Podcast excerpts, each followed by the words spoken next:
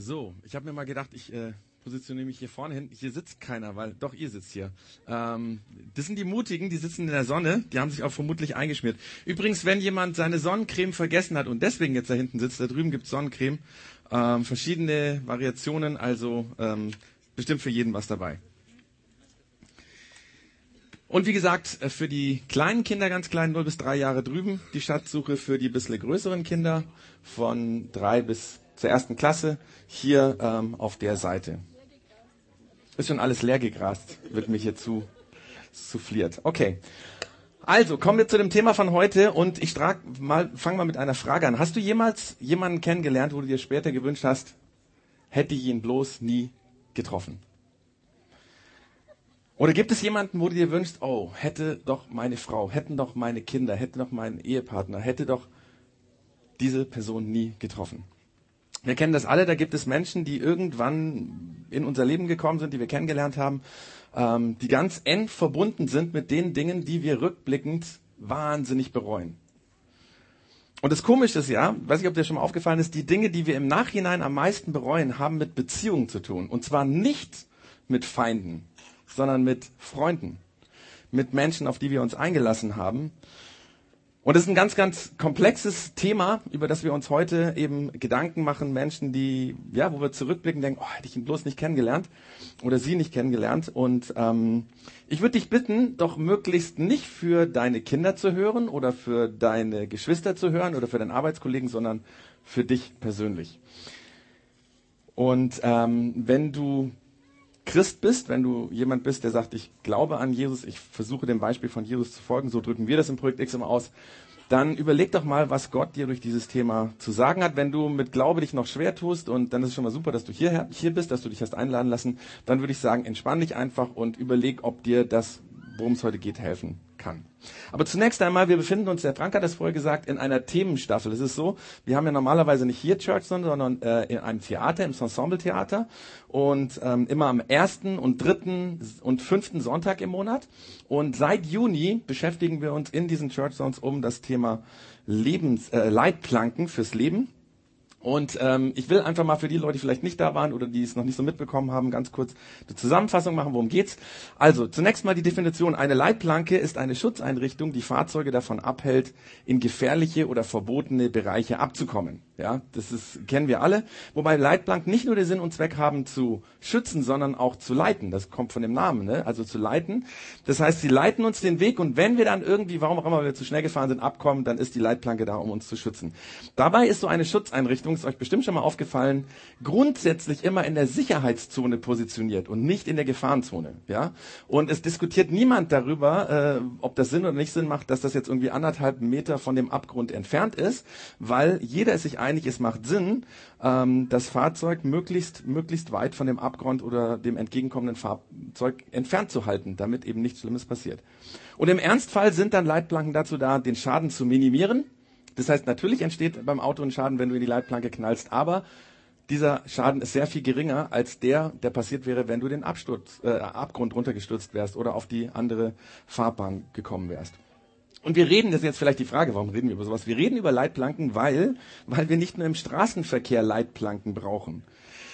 Denn wenn wir uns äh, mal zurücklehnen und auf unser Leben zurückschauen, dann hätten viele Dinge, die passiert sind, verhindert werden können, wenn wir solche Leitplanken gehabt hätten, die uns geschützt hätten vor etwas. Aber, und das habe ich auch schon am Juni, ganz am Anfang von dieser Themenstaffel gesagt, unsere Gesellschaft, die Kultur, in der wir leben, schätzt solche Leitplanken nicht, sondern diese Gesellschaft ähm, die mag viel eher sowas wie im Bild gesprochen Straßenmarkierungen. Ja, die zeigen, da geht's lang. Dummerweise schützen Straßenmarkierungen nicht. Ähm, und das ist der Grund, warum es an vielen Kurven und vielen gefährlichen Stellen im Straßenverkehr Leitplanken gibt und genauso im Leben.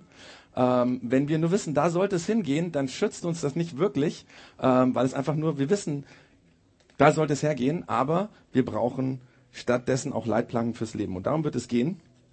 Aber das ist ganz, ganz wichtig, was ich jetzt noch sage. Es geht bei der Idee von Leitplanken fürs Leben nicht etwa um die Frage nach richtig und falsch. Ja? Darum reden wir nicht, sondern es geht darum, wie können wir weise leben, um nicht abzustürzen? Das ist eigentlich die Grundfrage. Und heute werden wir über Freunde und Kollegen reden, Menschen, mit denen wir unser Leben teilen, mit denen wir viel unterwegs sind. Und es kann sein, dass du während dem, was ich sage, irgendwann denkst, hey Klaus, das ist so krass verurteilend, was du über meine Freunde sagst. Das ist ja der Hammer.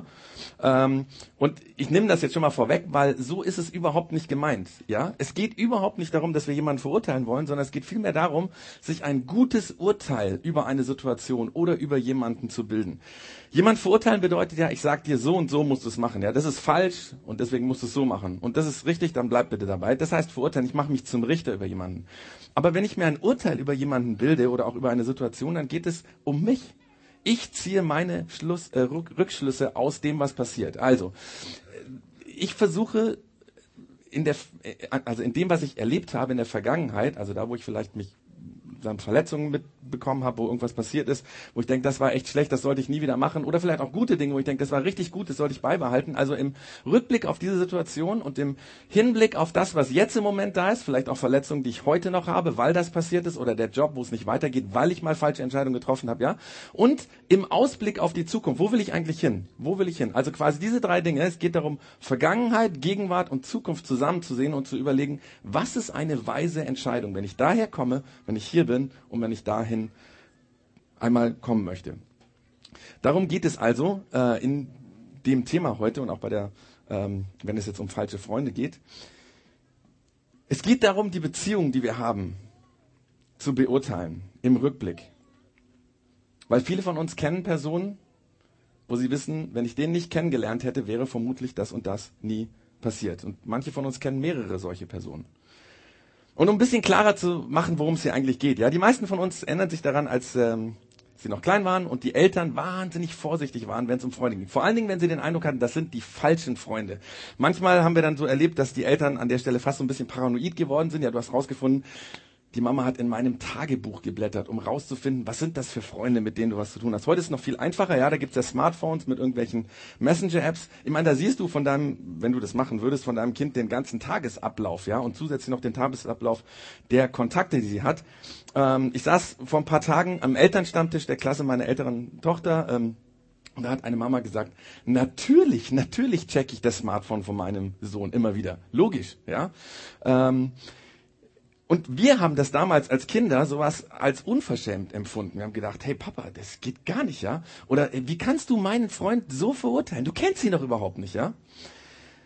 Und jetzt kann man darüber diskutieren, ob das gut ist. Und ich würde sagen, nein, in dem Tagebuch nachzugucken, im Smartphone zu gucken. Das ist ja kein Vertrauen, ja. Aber eigentlich ging es den Eltern nur darum, sie waren besorgt, sie wollten ein Urteil darüber, sie wollten wissen, wer ist das eigentlich? Und dann sind sie vielleicht in dem auch zu weit gegangen, ja. Und das liegt daran, weil die Eltern rückschauend auf ihr Leben wissen, da gab es Menschen und manches geht in die Kindheit, in die Teenagerzeit zurück. Wenn ich die nicht kennengelernt hätte, dann wäre das nicht passiert, denn dann wäre ich heute vermutlich woanders, wie da, wo ich jetzt bin. Oder ich hätte die Verletzungen nicht, die ich mit mir rumtrage. Das heißt, unsere Freunde, und das wissen Eltern, bestimmen die Richtung und die Qualität unseres Lebens.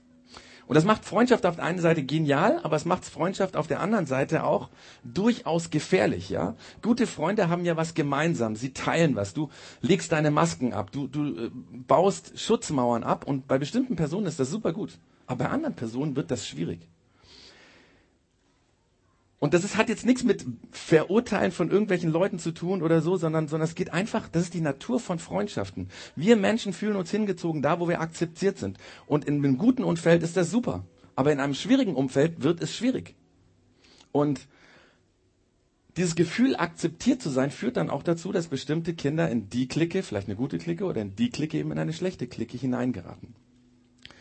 Vor zwei Jahren hat äh, ein Neurowissenschaftler, und zwar, er heißt Maureen Cherf, weiß nicht, kennt wahrscheinlich keiner, oder außer wenn hier irgendwie ein Arzt dabei ist vielleicht schon, der hat eine interessante äh, Studie gemacht. Und zwar hat er den Zusammenhang rausgefunden zwischen unserem Gehirn und unseren Beziehungen. Er hat nämlich Folgendes rausgefunden, es war erstaunlich, dass die Gehirnströme von Menschen, die viel Zeit miteinander verbringen, sich aneinander angleichen. Das hat er nachgewiesen.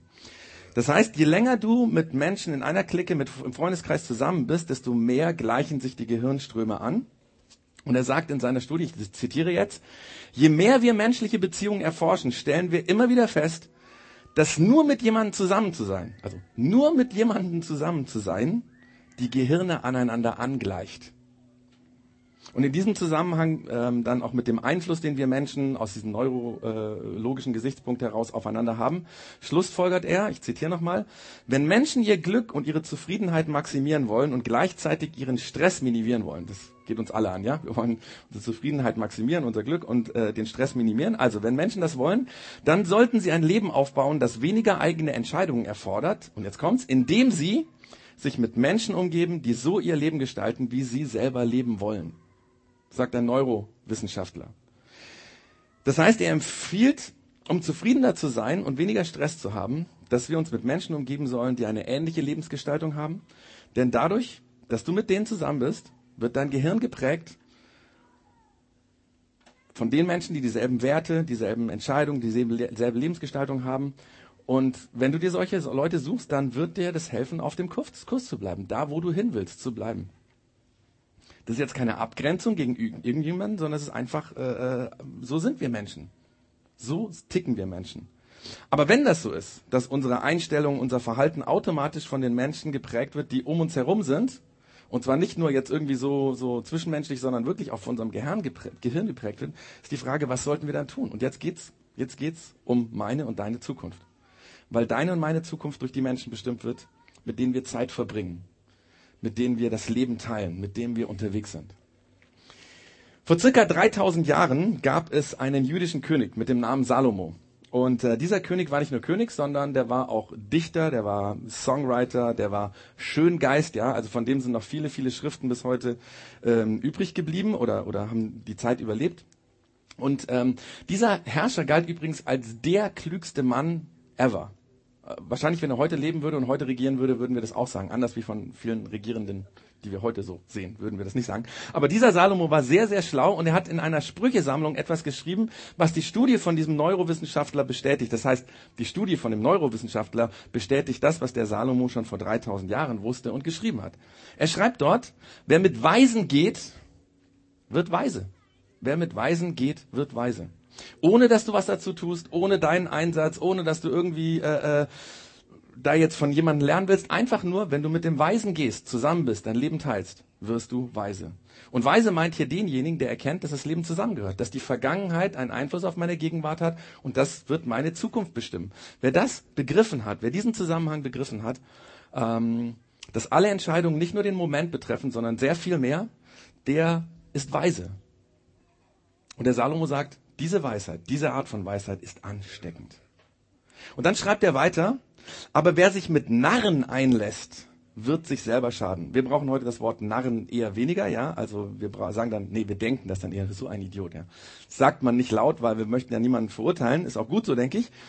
Aber das Wort Narr, was hier gebraucht wird, äh, original im Hebräischen, der äh, König Salomo war ein König im alten äh, Israel. Und damals hat, damals hat man Hebräisch geredet. Also dieses Wort Narr im Hebräischen, das meint denjenigen, der nicht vorsichtig, nicht aufmerksam, nicht umsichtig lebt, ja, der den Zusammenhang meine Vergangenheit prägt, meine Gegenwart und das bestimmt meine Zukunft nicht begriffen hat oder nicht wissen will und der einfach nur in den Tag hineinrippt, der sagt, ah, was interessiert mich, was morgen ist, ich lebe heute so jemanden nannte man damals einen Narren. Und es ist super, super interessant, was der Salomo jetzt zu so einem Menschen sagt. Er sagt, ich lese nochmal den Zusammenhang, wer mit den Weisen geht, der wird weise. Aber wer mit den Narren sich einlässt, und jetzt müsste ja eigentlich so logischer, stringenterweise müsste er sagen, der wird ein Narr. Aber das sagt er gar nicht, sondern er sagt, es ist noch viel schlimmer. Er sagt, er wird nicht nur ein Narr, sondern, sondern der wird sich selber Schaden zufügen. Der wird sich selber Schaden zufügen. Denn wenn du mit einem Menschen unterwegs bist, der sich nicht, nicht darauf achtet, wie er lebt und dadurch auf Abwege gerät, wirst du vermutlich auch auf Abwege geraten. Ja. Aber vielleicht kommt jetzt der Einwand, ja, aber ich verhalte mich doch nicht so wie mein Kumpel. Und du hast schon recht, der ist schon ein bisschen Idiot. Der, der, der ist doch der dumme Entscheidung, keine Frage. Aber ich lebe doch gar nicht so, ich tue das doch gar nicht. Und der Neurowissenschaftler würde jetzt sagen, ja, im Moment schon. Aber bleib nur lang genug mit ihm zusammen, dann wird die Gefahr größer, dass du das tun wirst, was er tut. Weil so sind wir Menschen, so ticken wir Menschen, so sind wir. Und Eltern wissen das intuitiv und deswegen machen sie sich Sorgen, wenn Kinder mit in schlechte Gesellschaft geraten.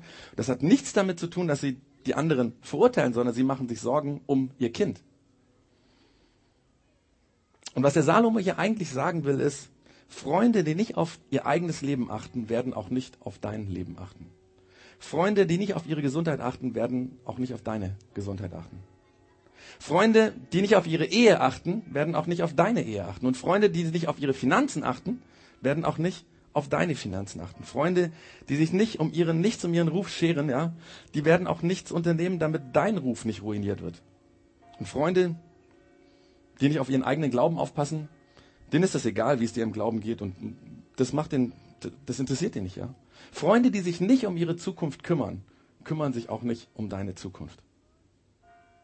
Und hier geht es jetzt darum, ein gutes, weises Urteil zu bilden und das geht uns alle ein, ja. Freunde, die nicht auf sich achten, werden nicht auf dich achten. Freunde, die zum Beispiel lügen und betrügen, die fühlen sich wohl, wenn du auch lügst und betrügst. Freundschaft, Freundschaft kann eigentlich was Geniales sein, aber Freundschaft kann auch was Zerstörerisches in sich birgen. Und das, deswegen ist es so unglaublich wichtig, dass wir eigene persönliche Leitplanken für unsere Beziehungen haben. Denn Leitplanken sind dazu da, unser Gewissen anzu, dass unser Gewissen anschlägt, bevor, bevor wir in die Gefahrenzone hineingeraten sind. Deswegen stellt man Leitplanken an Kurven auf, bevor, damit die Leute nicht darunter stürzen. Und ich möchte jetzt in den nächsten fünf Minuten Vorschläge machen ähm, für Leitplanken. Und ähm, dafür ist übrigens auch dieses Liedblatt da. Das sind nämlich, äh, wenn es ein bisschen aufschlagt, gibt an einer Stelle Notizen und ihr habt, glaube ich, alle einen Stift bekommen. Ihr könnt dort Notizen machen. Ähm, einfach als Idee, als Anregung. Vielleicht wäre das für mich, vielleicht auch einfach, um weiter darüber nachzudenken, könnte so eine Leitplanke in Bezug auf meine Beziehung wichtig sein. Und, und natürlich ist es so, dass wir nicht unbedingt Einfluss darauf haben, mit wem wir ständig uns äh, äh, Zeit verbringen. Also zum Beispiel den Großteil deines Tages verbringst du mit Arbeitskollegen und die suchst du dir in aller Regel nicht selber aus. Ich werde da nachher noch mal was drüber sagen. Ähm, aber, aber wir haben, wir haben die Möglichkeit, uns Gedanken zu machen, wo wir Leitplanken in Beziehungen setzen wollen, um ein Stück weit zu kontrollieren, wo unser Weg hingeht. Also fünf Vorschläge, wie gesagt, du kannst sie mitschreiben. Ich werde ähm, immer die Ideen ein, zweimal, äh, zweimal nennen, dass du auch ein bisschen mitnotieren kannst. Und bitte, bitte, bitte jetzt nochmal, versuch diese Sätze nicht im Hinblick auf deine Kinder zu durchdenken oder auf deinen Partner oder auf deinen Arbeitskollegen, sondern denk mal an dich selber. Also, fünf Ideen für Leitplanken. Und natürlich klar, du entscheidest dich, ob du das leben willst oder nicht. Es wird dir niemand gezwungen. Idee Nummer eins.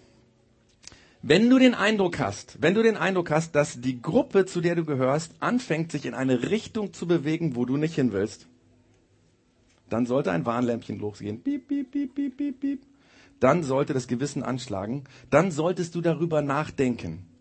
Ich meine, Beziehungen sind ja nicht statisch, ja. Die Gruppen, äh, Gruppendynamik, das verändert sich in die eine oder andere Richtung, mal positiv, mal negativ.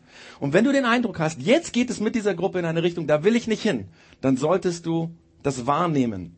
Dafür brauchst du Leitplanken, ja.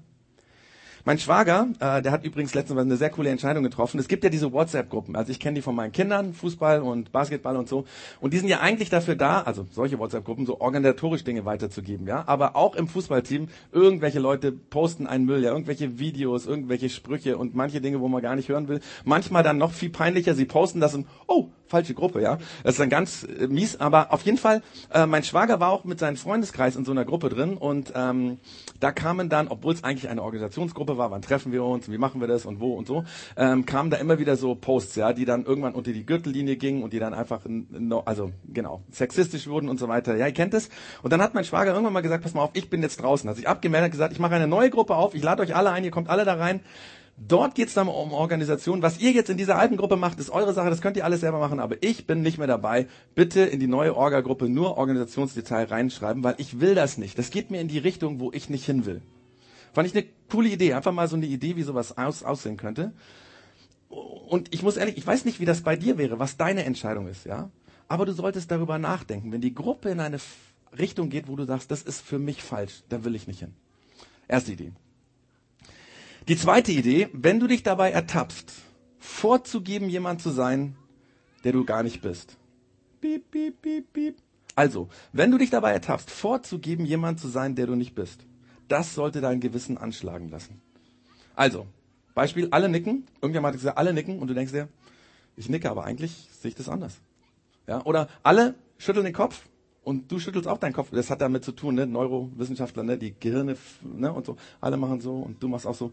Ähm, aber in dir denkst du, das, das, das stimmt nicht. Ich, ich sehe das anders. Ich müsste jetzt eigentlich, dann solltest du darüber nachdenken. Das sollte dein Gewissen anschlagen lassen. Wenn du dich unter Druck gesetzt fühlst, jemand zu sein, der du nicht bist, das ist nicht gesund. Das ist eine Lüge. Und gute Freunde belügen sich nicht.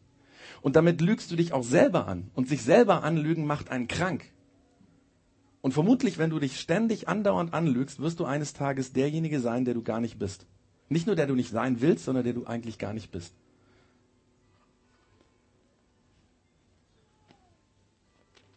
Wie gesagt, ich weiß nicht, wie du reagieren solltest in so einem Fall, aber du solltest darüber nachdenken und selber dann Entscheidungen treffen, was du tust. Und ja, diese Regel, diese Idee ist quasi die Leitplanke, ja? Also, wenn ich mich ertappe, dass ich jemand vorgebe zu sein, der ich nicht bin, das ist meine Leitplanke. Dann die dritte Idee.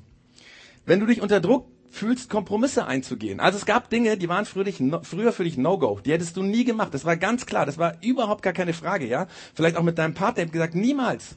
Und jetzt plötzlich fühlst du dich versucht, das vielleicht doch zu tun, weil es plötzlich eine reale Option für dich geworden ist. Dann solltest du darüber nachdenken, ja? Und du solltest darüber nachdenken, bevor du etwas getan hast. Ja? Damit du nicht nachher schon irgendwie wo abstürzt, sondern in dem Moment, wo du merkst, ups, jetzt fühle ich mich unter Druck, was zu tun, was ich eigentlich früher nicht wollte, ist das die Leitplanke. Und dann ist der Schaden minimal.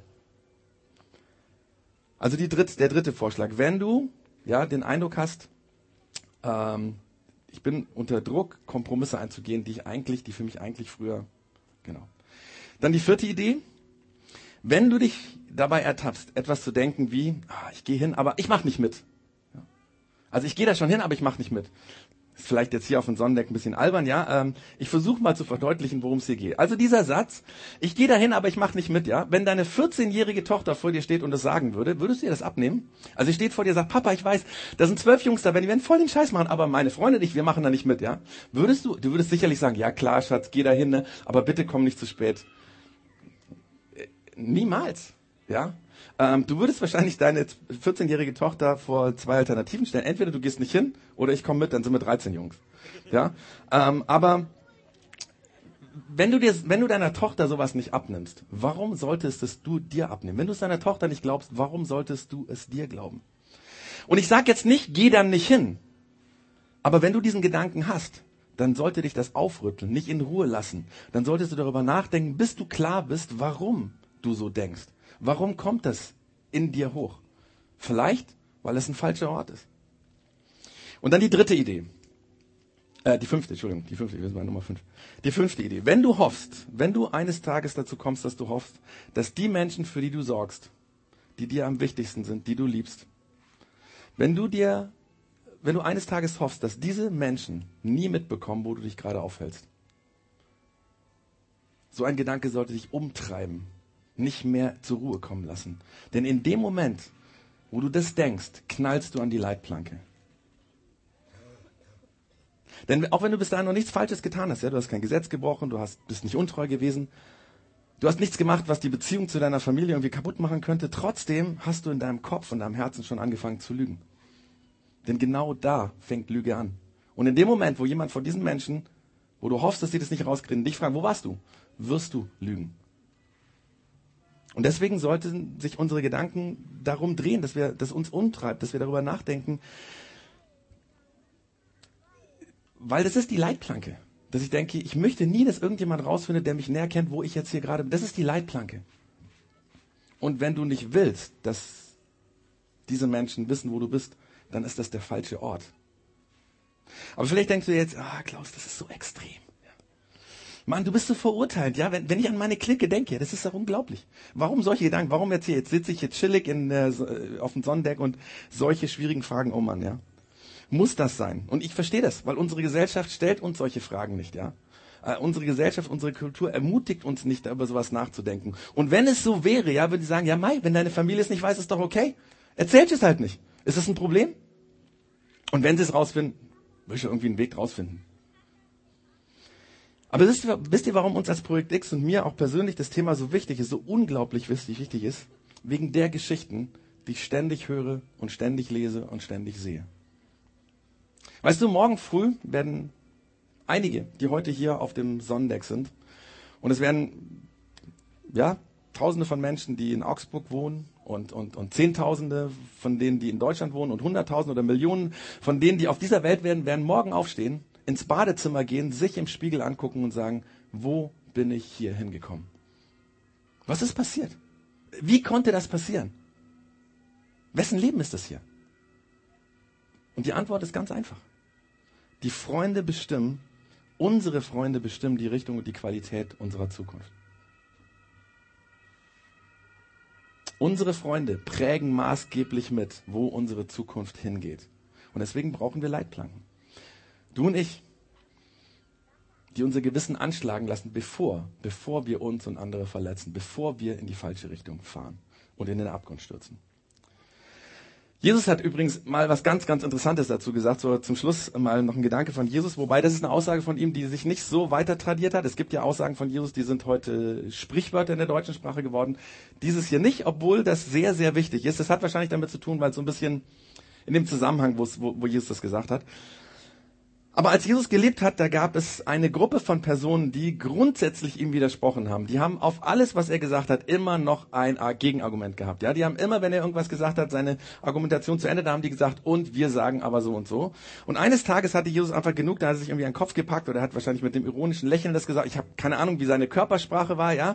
Aber um endgültig diese Diskussion zu beenden, sagt er Folgendes zu diesen Menschen, die immer ein Gegenargument hatten, ja. Er sagt, Wisst ihr, die Weisheit erweist sich als richtig im Leben derer, die sie befolgen. Die Weisheit erweist sich als richtig im Leben derer, die sie befolgen. Mit anderen Worten, kommt Zeit, kommt Rat. Der Ausgang der Geschichte wird immer zeigen, wer recht hatte, was Weisheit war. Weisheit hat immer das letzte Wort. Am Ende siegt immer die Weisheit. Aber eben erst am Ende. Und vorher wissen wir nicht klar genau, was ist. Weisheit ist nichts Absolutes, ja. Das ist, das ist nichts Fixes. Und du findest immer, immer ein Gegenargument. Und wenn es um diese drei Vorschläge von mir eben ging, du bist klug genug, ein Gegenargument gegen jedes von diesen fünf Punkten, vielleicht sogar zwei Gegenargumente zu finden, ja. Zu sagen, ja, das ist doch viel zu extrem, ja, Klaus, du bist doch verklemmt und man, man, man sollte nicht solche Vorschläge machen. Das macht doch Menschen Angst, ja. Äh, und, und, und du hast recht. Du wirst die Diskussion gewinnen. Definitiv. Denn Weisheit lässt sich nicht in der Diskussion beweisen. Sie zeigt sich oft erst am Abgrund vor den persönlichen, finanziellen und beruflichen Desaster. Weisheit wird dir erlauben, die Diskussion zu gewinnen. Sie wird dir erlauben, die Diskussion zu gewinnen. Aber letztendlich wirst du im Alltag, wenn du dich nicht an die Weisheit hältst, im Leben verlieren. Und das ist der Punkt, um den es Jesus ging. Weisheit erweist sich als richtig, nicht in der Diskussion, sondern erst, wenn am Ende rauskommt, wo wir gelandet sind.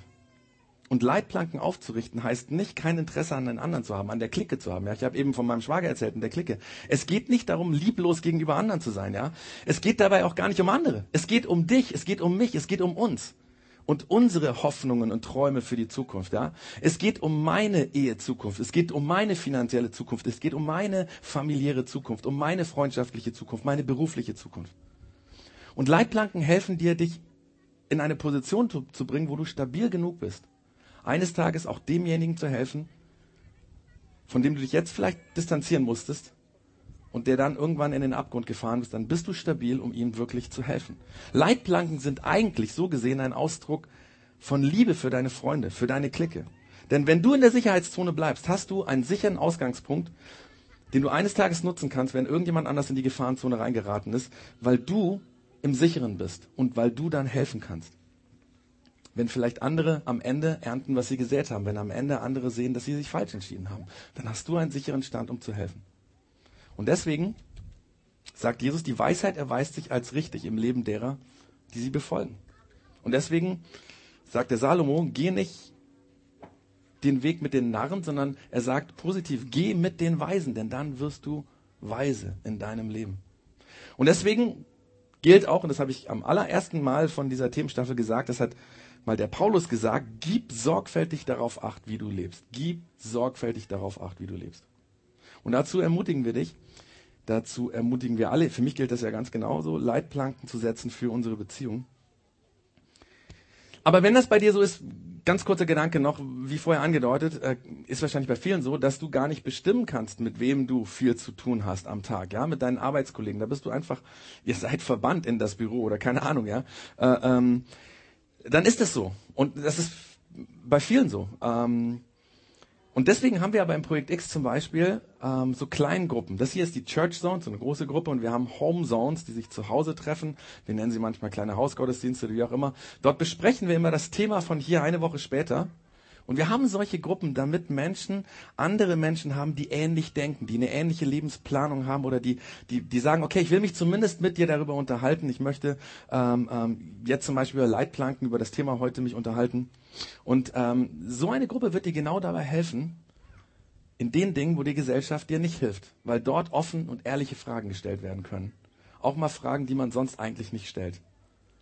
Und wo auch manchmal kritische Antworten kommen, die man normalerweise sonst von niemandem hört. Also wenn du Interesse an so einer Gruppe hast, ähm, dann kannst du dich gerne beim Frank, den habt ihr vorher schon kennengelernt, der hier begrüßt hat, und auch bei mir melden. Und dann werden wir ähm, spätestens im September eine Gruppe für dich finden, wo du, wo du reinpasst. Ähm, einfach um zu sagen, ich brauche eine Gruppe von Menschen, die mir helfen, Leitplanken zu setzen, in eine bestimmte Richtung zu gehen, weil vielleicht hast du erlebt, ich bin schon öfters abgestürzt und hätte ich Leitplanken gehabt, wäre das wohl nicht passiert. Genau, so viel zu dem Thema falsche Freunde und ich hoffe, das hilft dir, um gute Freundschaften zu leben, die nicht falsch sind. Und wir werden an der Stelle einen Song singen noch, ähm, so ein bisschen als Vertiefung, weil, dass wir gute Freunde haben und dass manchmal auch die schlechten Freunde sich verändern, das gibt's auch manchmal, das hat damit zu tun, dass Gott uns beschenkt, dass Gott treu ist, dass Gott zu uns hält. Und das Lied heißt Great is Your Faithfulness. So ein bisschen in Anlehnung von diesem alten Kirchenklassiker, weiß ich, ihr ihn kennt, äh, in einem neuen musikalischen Gewand, Grace Your Faithfulness.